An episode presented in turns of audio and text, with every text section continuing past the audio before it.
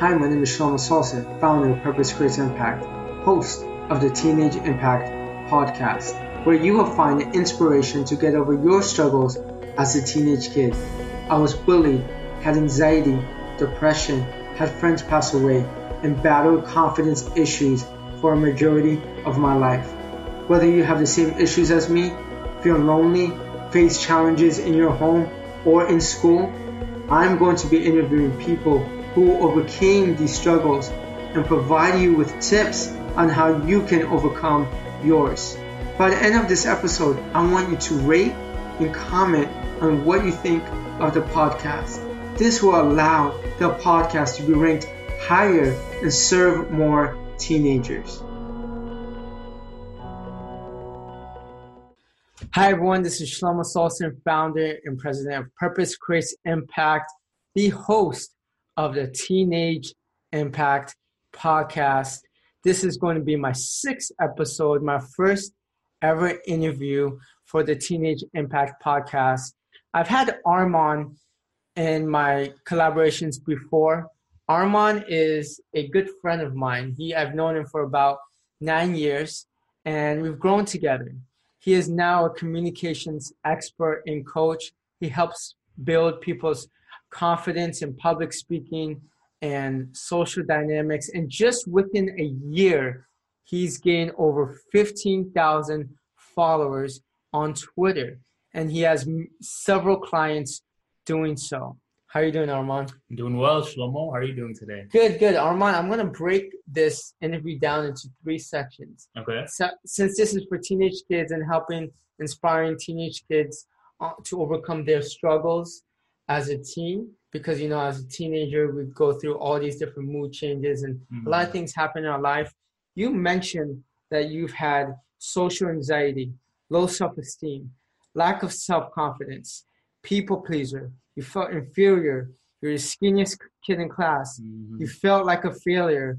And you said you used to be awkward, which is hard to believe.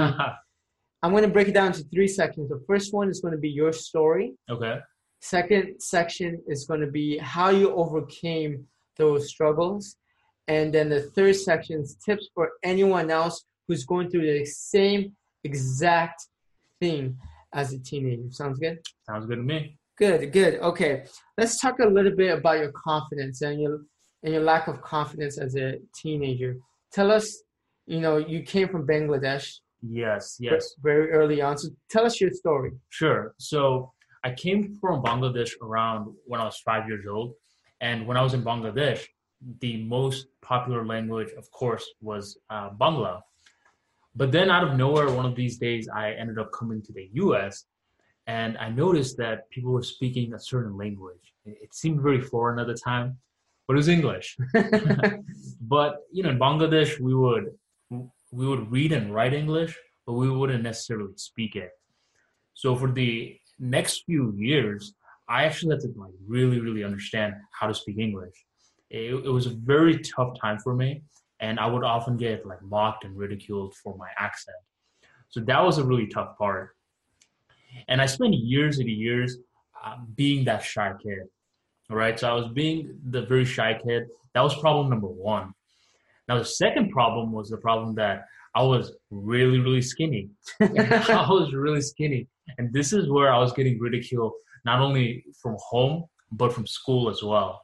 So from home, uh, typically Bengali parents, they want you to be, uh, you know, healthy.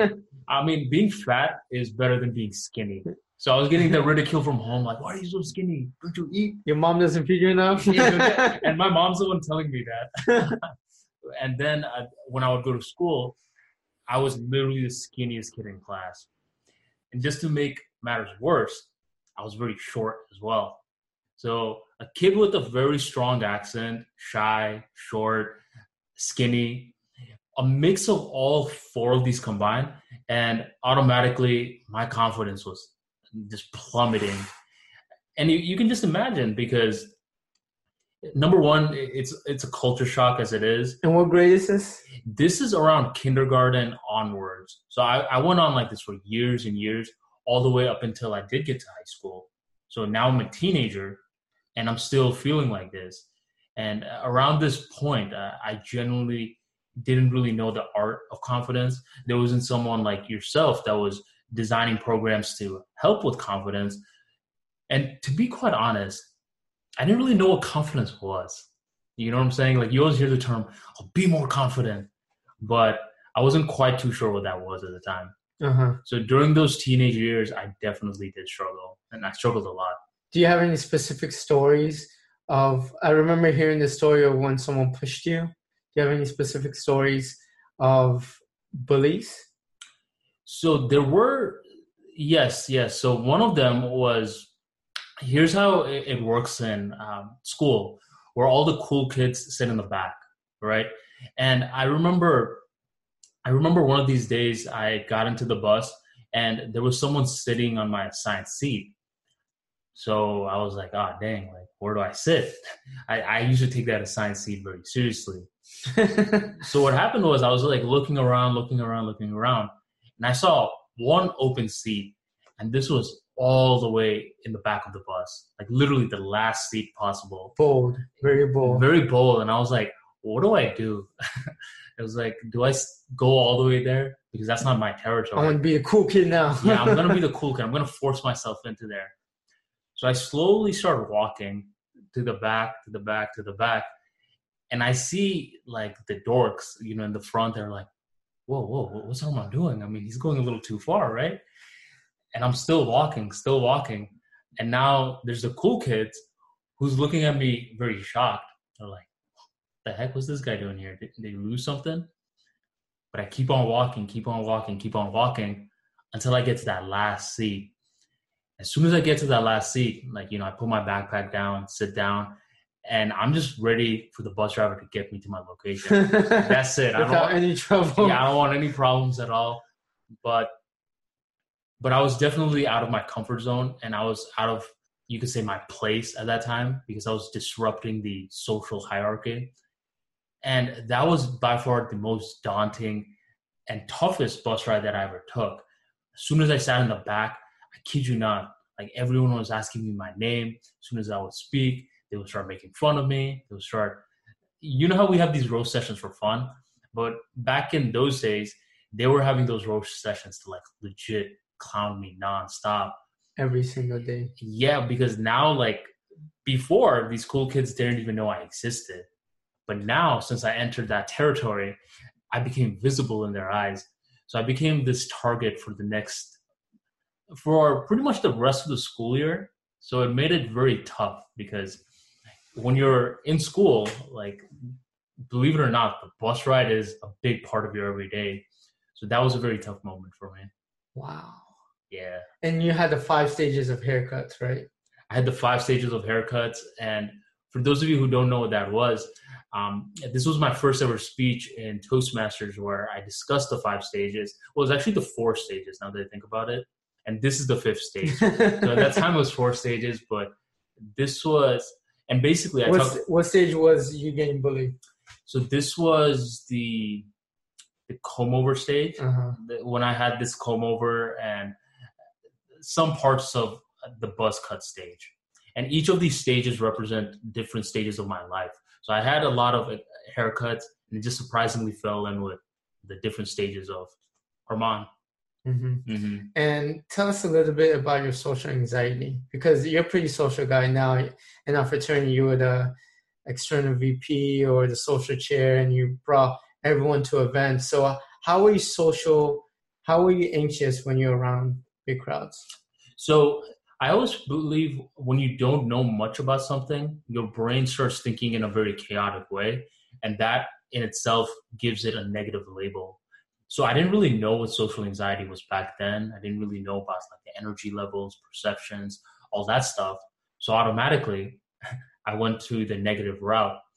And for me back then, the main reason I didn't like social events too much was because I was already shy as it was. So being around all these people seemed very out of ordinary for Mhm. me. So that didn't feel right. And in many situations, just like days leading up to a social event, it just didn't feel right either. I was like, ah, damn, well, what if this goes wrong? What if that goes wrong? What if everyone's watching me? Um, and even though it seems a little ridiculous, I mean, why would everyone watch me? I'm sure everyone thinks everyone's watching them, but you don't really know it at the time.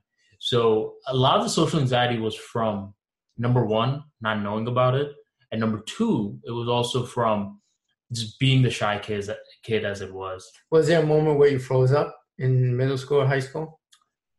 So I wouldn't freeze up, but what would happen was I would have trouble saying something. Mm-hmm. So if there's a lot of people contributing in a conversation, I feel like I have the perfect thing to say, but I keep thinking of, oh no, no, wait, Armand, before you say something, you word it like this. No, no, no, Armand, word it like that. Word oh my like gosh, that. I had the same exact problem. Uh, yeah, and you're, you're thinking so much, or you're, well, not like they're, now they're at like a new point, and you're just like, dang, I didn't say anything. Yeah, and that's what that's when you lose your opportunity once, it starts kind of keep on yeah. making you. I guess you could say it's a freeze in a certain way. Mm-hmm. Yeah. Yeah. Okay. All right. And let's see. You used to be. Uh, you used to feel like a failure. Tell me a little bit about that. Yes. So here's here was the thing. You know how a lot of people they don't really know what they wanted to do mm-hmm. uh, since a young kid. Personally, for me, I always knew that I wanted to become an engineer mm-hmm. which I eventually did end up becoming. So in many ways, you would feel like, oh well, he he did what he said he was going to do. But the thing that was lacking back in the days when I did feel as though I was failing was that I knew how to become a good engineer and how to be a good engineer, okay. but I didn't really know how social interactions work. So I had uh, like these accomplishments, but I just didn't know how to share it with the right people. Okay. So in that realm, I, I did feel as though I was failing in, in certain aspects. Okay. I couldn't put my finger on it. Gotcha. And then I know in the Indian culture, and we're both from the Asian culture, a lot of times we have to please other people, mm-hmm. especially our parents. Did you have to overcome that? Yeah. So my brother, he was this amazing test taker. I kid you not. Like before the SAT, he's just chilling. He's watching TV. My mom's like, "Boy, you have the SAT. Go study." and he ends up scoring like like 13 1400 something mm-hmm. like that but me i mean i'm over here studying for months and months i think i studied for the sat a year in advance and the day of the test i just started freezing everything that i had studied for for the year just went out the window and i ended up bombing the sat so personally for me, I was never like that amazing test taker. Did, did your parents ever yell at you for doing poorly? Yes, I mean they, they were they were upset. Let's put it like that. Like at first it was yelling in certain cases, like "Oh, you didn't study hard enough," but more so was disappointment. Okay, because you know how it is. People like our parents, they came from a different country here mainly for the education. Mm-hmm. So if the kid isn't doing well in education, you feel like you're letting them down. Gotcha. But then there's another problem where the kid, they're not really leveling up their education because they're not being interested in what they're being mm-hmm. taught, or they're just not good test takers. Gotcha, gotcha. And let's see, we talked about your social anxiety, your lack of confidence, your you felt inferior too. You talked a little bit about the back of the bus, but were there other stories where you felt inferior to someone else? Well, yes. Another one, this is a little different, but it wasn't even with social interactions, it was with sports, mm-hmm. where I, realized that I wasn't the best socially. So I decided that, you know, I wanted to get really good in something that I felt as though I could really control. Because I can't control people, but I could control my skills. Gotcha. And that's when I started to focus on basketball. And I would just spend a lot of my free time playing basketball nonstop. And I remember like as hard as I would practice, I would always see other people that were better than me. And I didn't know if they were practicing hard enough. And in some cases like that, I felt a little inferior. I was like, dang, so I'm working my butt off and it's still not enough. So yeah. what is enough? Yeah. Yeah. Yeah. We, we both have similar stories where we came from a different background. English wasn't our first language. We got picked on by our accents. We were not confident. We were afraid of what other people would think of us. We were trying to please our family, try mm-hmm. to please our friends. We wouldn't speak up. How did you overcome that? That's a great question. And what was that? Was there like was joining the fraternity helped, or was there like a particular moment where, where you said, "I'm going to decide that I'm no longer going to feel inferior"? it was a decision. It was definitely a decision, and the fraternity played a big role in it because once I joined the fraternity, I noticed that I was being exposed to more social events than ever before. And I was like, whoa, whoa. Like, I thought I was just going to go to fraternity and that was it. But no, I mean, that's when the real work began. So that was number one, where that made me aware. Now, the second part where I had to make the decision was when I realized that in order for me to rise in the fraternity, I had to speak up. There was no way around that. And around that time, I think you were joining Toastmasters. And Yeah. I remember I kept hearing about the club. And that's when I started to express interest in it. I was like, hmm, this may seem very bold, but what if I could become a public speaker? yeah, If I can speak in front of 50 people, then me having a one on one interaction is light work, it's cake. I, s- I still remember his first speech where he, I brought him to Toastmasters. I was the president of Toastmasters back then, and he gave a speech. And one of my mentors came up to me afterwards. He said, "Your friend Armand's going to need some work." He kept on saying ums, uhs, and, and look how far you've come. Yes, thank you, thank you. But that moment, that moment was very unique because I think that yeah, that was actually the second time ever that I went to Toastmasters. The first time I, I don't bring up too much, but nowadays I I rock it. Uh-huh. But that's when I got called on stage and I didn't say a single word. So that time, when I said um uh like so many times, it was bad. Don't get me wrong. But now at least I saw, whoa, I can actually speak in front of the audience. And then the next time I was like, all right, now it's time to get rid of the um like uh so then I was able to cut down on that. Then it was about giving from a table topics to a plan speech, then more, then more, then more. So to answer your question, it was definitely about turning your biggest pain into your greatest strength. And for those who don't know what Toastmasters is, it's a public speaking organization. They have like a structure of speech where there are three planned speeches, then you have around four to seven improv. They call it table topics, where improv table topic is an improv speech where they ask you a question and you have to speak about it on the spot. And then later on, towards the end of the meeting, they have evaluations where there's someone who critiques your speech to make you better. Now, you talked about college and post college. Let's go back to high school. Let's take a few steps back to high school. When you're about 16, 17 years old, was there a moment where you started becoming more confident? You started speaking up? I, I knew you started working out, you're a little bit more muscular. Mhm. What was that moment? So basically, in high school, what happened was, and this is going to sound very, very weird, but up until 11th grade, I was only five foot three. what? Yeah, I was only five foot three, and You that's puberty really quick. yeah, yeah. And then when I hit when I hit it, I went from five foot three to like six foot, six foot one. So my entire life, I had like very, very low self esteem because of being short, and now I'm magically this tall kid, right? Yeah. and I became even skinnier. So I was like, all right, if I could become tall, I I mean, I could become muscular too, right? I could gain some weight. So I started to do that. And once I became six foot, I started working out. What age did you become six foot? I became six foot when I was 16, Uh-huh. about to head into like 17. Like, so it was pretty late 16 ish. Okay. So, so the first half of 16, Close to senior year. close to senior year because I'm one year younger than um, uh, like my Mhm. grade. So yes, so by the time I was entering senior year, uh, I looked like a brand new person.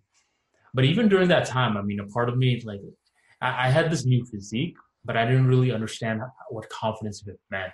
So I, I didn't really know if I was confident quite back then. I was starting to do more research into confidence around college, but high school I was still like figuring it out. Mm-hmm. It was like the figuring And then it you out. start process. working out. I started working out, started uh, started to, and now it was funny because girls like me. I was like, wait, What? I was like, wait, what? You guys like me, huh? And I didn't even know what to do. So it, it was definitely a brand new life over that one summer. just right before senior year happened, you just became a new uh new person. Yes, physically I had completely shifted. I like you wouldn't even recognize me. And did you have a group of friends that you always hung out with? Did you start becoming that cool kid? Well, so a lot of people expected me to become that cool kid, Uh-huh. but mentally, I was still that guy that was that was like, uh, um, how do social interactions work? How do you talk to a girl? How do you Yeah. do this? How do you do that? So Did you have a girlfriend back then? back then, I had one girlfriend. Yes, Uh, what, 16, 17? it was sixteen. Okay. I don't know why I said one girlfriend. Yeah, I had a girlfriend. I, yeah, so I was 16 and I was still figuring it out. I'm like, so how does this whole boyfriend thing work? And I'm treating her like kind of like one of the boys. And then I start seeing like the different dynamics between a male and a female. So it was really a learning curve. All know? at 16. A lot, a lot of people go, go through that curve in middle school. in middle school, right? And it, it was funny because I, you know, to to this day, every now and then, I was like, huh, I learned a lot of this stuff really late. But in many ways, it's great because nowadays I can learn from those moments and share these insights for certain people that are listening to this, going through the same exact Who thing. probably has never had a girlfriend or boyfriend. Yeah, I didn't have my first girlfriend until summer before college. for the summer. Oh, so you were even later than me. yeah. I'm like, what? And then go to college. Whoa, whoa, girls like me. I'm cute. What? Yeah, yeah, you look like Drake. So good, good. So uh, you you went from skinniest kid in class to now becoming tall, um, muscular. You started um, increasing your confidence. Tell us a little bit about the people pleaser. When did that kind of stop? So the people pleaser stopped once I made one huge mental shift. Uh-huh. And that was that was instead of trying to compete with all these other people, instead of uh, being this visionless person, I decided to focus more on myself. Uh-huh. So instead of going external, I was now going internal. And now I was focusing more on having a goal. Okay, just one goal. And once I shifted my mentality towards this goal, now pleasing other people became like laughable. Was like, why would I try to please other people? Like, I got to focus on this goal. Yeah. And once I started to do that, that's when the paradigm shift really started to happen. Yeah. What type of people or what type of things would you be concerned about of what other people think of you? Just about like everyday topics, like, oh my god, like, am I am I saying the funny thing? Like, wait, why didn't that didn't that person laugh? And then other other times it would be like, um, I wonder what they think of me. Uh-huh. oh wait are they judging me like after i said this they give me that weird face so i really really cared about other people's judgments of me. Gotcha. And what about like grades and stuff? Did you care what your family thought about your grades? yeah yeah so i mean it, it, was always a little tough for me because Mhm. I, like i said test taking that kind of stuff was tough so it was it was even tougher that my cousins are all like geniuses I kid you not, like they get like 2200s, 2300s. Some get perfect scores on the SATs. what? Yeah, so it makes me look even 10 times dumber. And I'm just like, dang, man, I wonder what my cousins think of me. Yeah. Yeah, so a, a lot of it was due to other people's perceptions. Do you, so you- you say once you you start achieving that one goal, pursuing that one goal, you stop caring about the external world. Yes, so there's this What was concept. that? What was that one one goal? So personally, for me during that time, it was becoming the best public speaker that I could. So the goal was About a couple years ago. Yeah. So the goal was okay, Armand.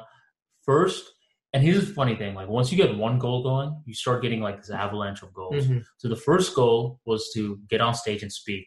I said nothing. The second goal was to get up on stage and speak. I said a bunch of words, but uh, but now I said um a lot, like you- Mhm. you mentioned. The third goal was to speak without saying so many filler words. The, the fourth goal was to go from table topics to planned speech, but it's this avalanche of goals regarding public speaking, Mhm. regarding the umbrella. And once you keep going from the goal to goal, eventually I'm giving presentations, and then the next goal is to volunteer for leadership positions and Mhm. grow, start your own club.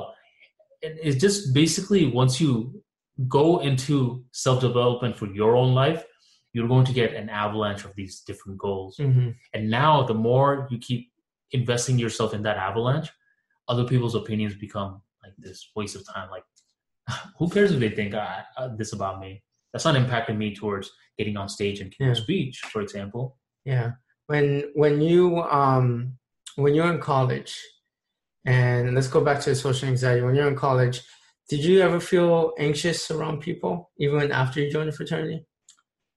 After I even after when people said, "Wow, Armand's pretty social," did you feel it this time, or was there still something inside saying, "Hey, I still feel anxious around large groups of people"? so so th- there's a very unique answer to this. I did feel it. I physically felt it, but my perception toward it was Mhm. different. So instead of calling it social anxiety now, I call this social excitement. Because any interaction, like even now, like, as we're talking, there's tension, you know? Because w- humans are creatures of energy. Any interaction, there is going to be Yeah. tension. Now, the, now the thing is, what are you going to perceive it as? Before getting on stage to speak in front of 500 people, you feel a level of tension. These are the same feelings that you feel right before a roller coaster. Absolutely. But for one of them, you view it as speech anxiety. The other, you view it as excitement. So for me, I definitely did feel that level of feelings, like body feelings. But now I would consciously fo- focus on this is a good thing.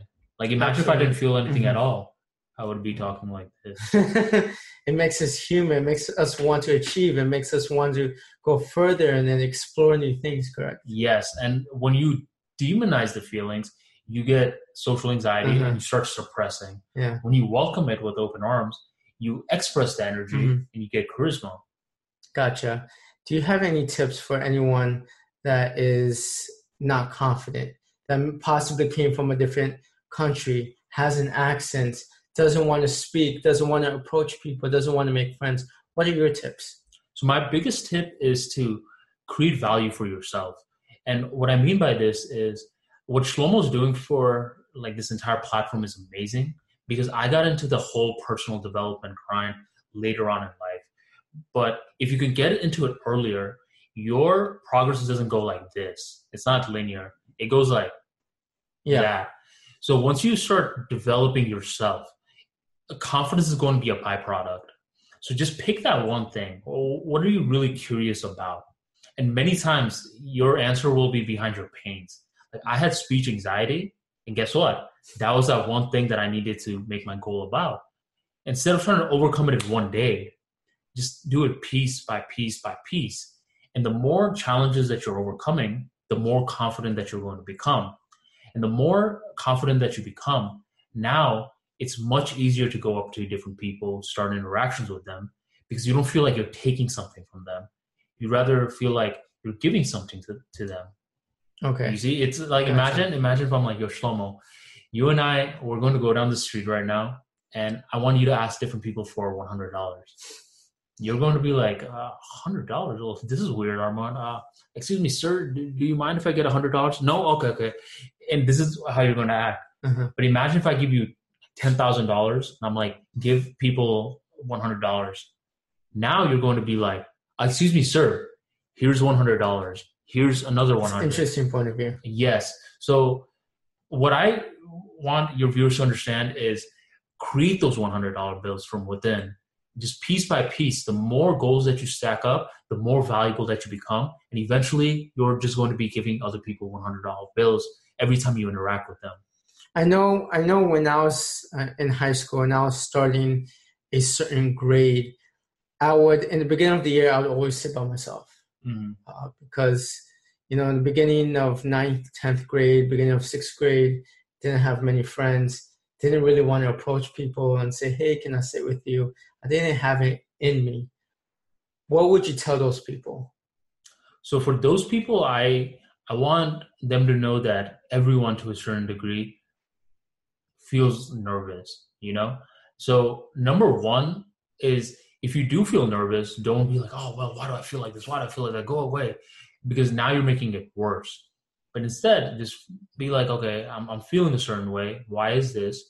Once you make sense of it, now the nerves will melt. And once you do it, just take it one interaction at a time. That I've always been a big proponent of that. Just one interaction at a time, and you'll start developing your social muscle. And eventually, it's going to become easier and easier and easier. I was really similar to you. I used to sit on the bus by myself. I used to sit in the class by myself. I, I didn't feel comfortable sitting with these people because what would they say about me? Yeah. But Would you find one person to sit with? or would you find a group of people who look more receptive and try to join that table?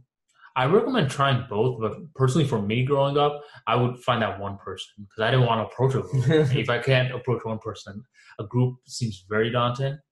But I recommend to your listeners just take it one person at a time. Then eventually, you can take you can see a group of two. You'll feel much more comfortable. Gotcha. Yep. Try not to overwhelm yourself from the very beginning, but it, it's a process. Mm-hmm. Okay. Okay. And what about people who come from an Asian household where they have it engraved in their head that they have to please their family, they have to please their friends, they have to um, have the highest grade in the class. If not, then people won't accept them. What would you recommend for them? One thing that I recommend for them is to just gain some perspective from books. It was really funny, but one thing that really kept me motivated was um, I forgot which guy was. I don't know if it was Abraham Lincoln or someone, but throughout his entire life, he was just like failing, failing, failing. But in many cases, like personally for me, not being a good test taker has been one of the best things in terms of being good in business. Why? Is because you you have to fail when you get into the real world. This whole condition about oh you're not failing at all. Having a structural like right and wrong answer. Absolutely. So what I recommend for your listeners is instead of focusing so much on that grade in order to get acceptance, focus more on exercising your work ethic.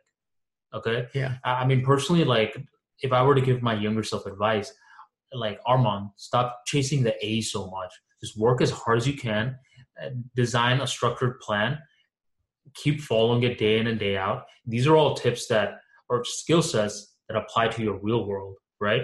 Keep doing that day in and day out, and the good grade will be a byproduct. Would you say pivoting is uh, extremely important? If something doesn't work out when you're trying to get a good grade, uh, pivot fast. Yeah, pivot fast. I mean, see what didn't work out. Mm-hmm. I mean, one of the biggest things is to be able to learn from your mistakes. So over time, you see what isn't working and keep on recalibrating from there. Mm-hmm. But ultimately, don't don't let other people's perceptions dictate your behavior. Yeah. And one last thing I would say is if you if you're awkward, I know I used to feel awkward. I still sometimes feel awkward at times. We all do. But uh, especially in social interactions, you are with a group of people and uh, sometimes you don't know what to say. Mm-hmm. How do you overcome that?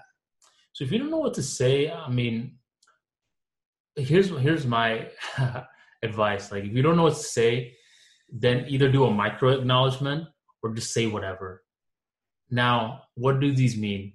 So imagine if you and I are having a conversation and you get done talking, I don't know what to say. I could just do. And now this indicates to your subconscious mind, like, hey, I want you to keep on talking. Mm-hmm. And you'll be surprised how often you get more information out of that other person because that other person did want to keep on talking. So that's a micro acknowledgement. And two is that you're just practicing whatever.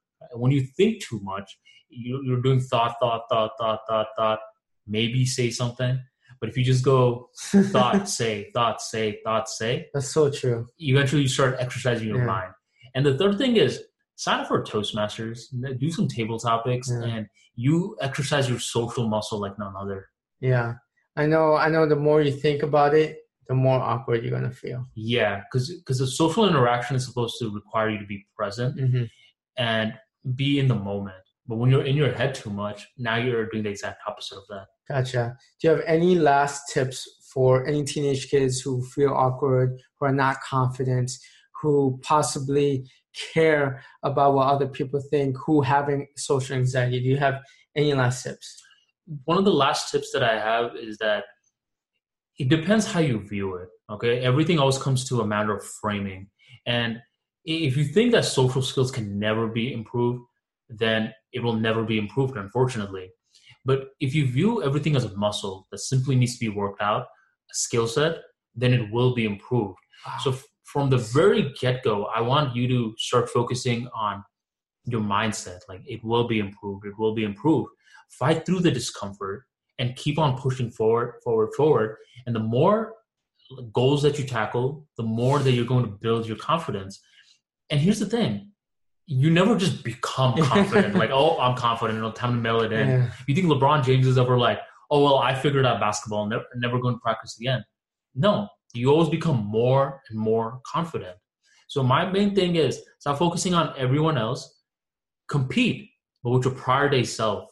Make today better than yesterday and tomorrow better than today, and you are going to be confident in due time. That's so powerful. Thank So you. powerful. And Armand is a perfect example for someone who came from a different country, um, was skinny, didn't know any English, was awkward, and now he's teaching other people on different social dynamics and how to communicate and how to speak in front of a large group of people. He's a role model to many people. Thank you, Armand. Thank you. I appreciate you for having me. No problem. Armand, where can these teenage kids find you? You can find me on ArmaniTalks.com where I drop blogs, podcasts, videos, tweets on communication skills. So if you are trying to improve your communication skills and you don't know where to get started, I drop a lot of content regarding this topic. Thank you. And for those who are tuning in from my YouTube channel, don't forget to subscribe to Purpose Creates Impact. If you're listening on my podcast, subscribe to my podcast channel, The Teenage Impact. Also, don't forget to rate it. Let me know what you think because the more people who rate it, the higher it will be on the podcast um, apps and the more teenagers' lives I can impact. Peace. Peace.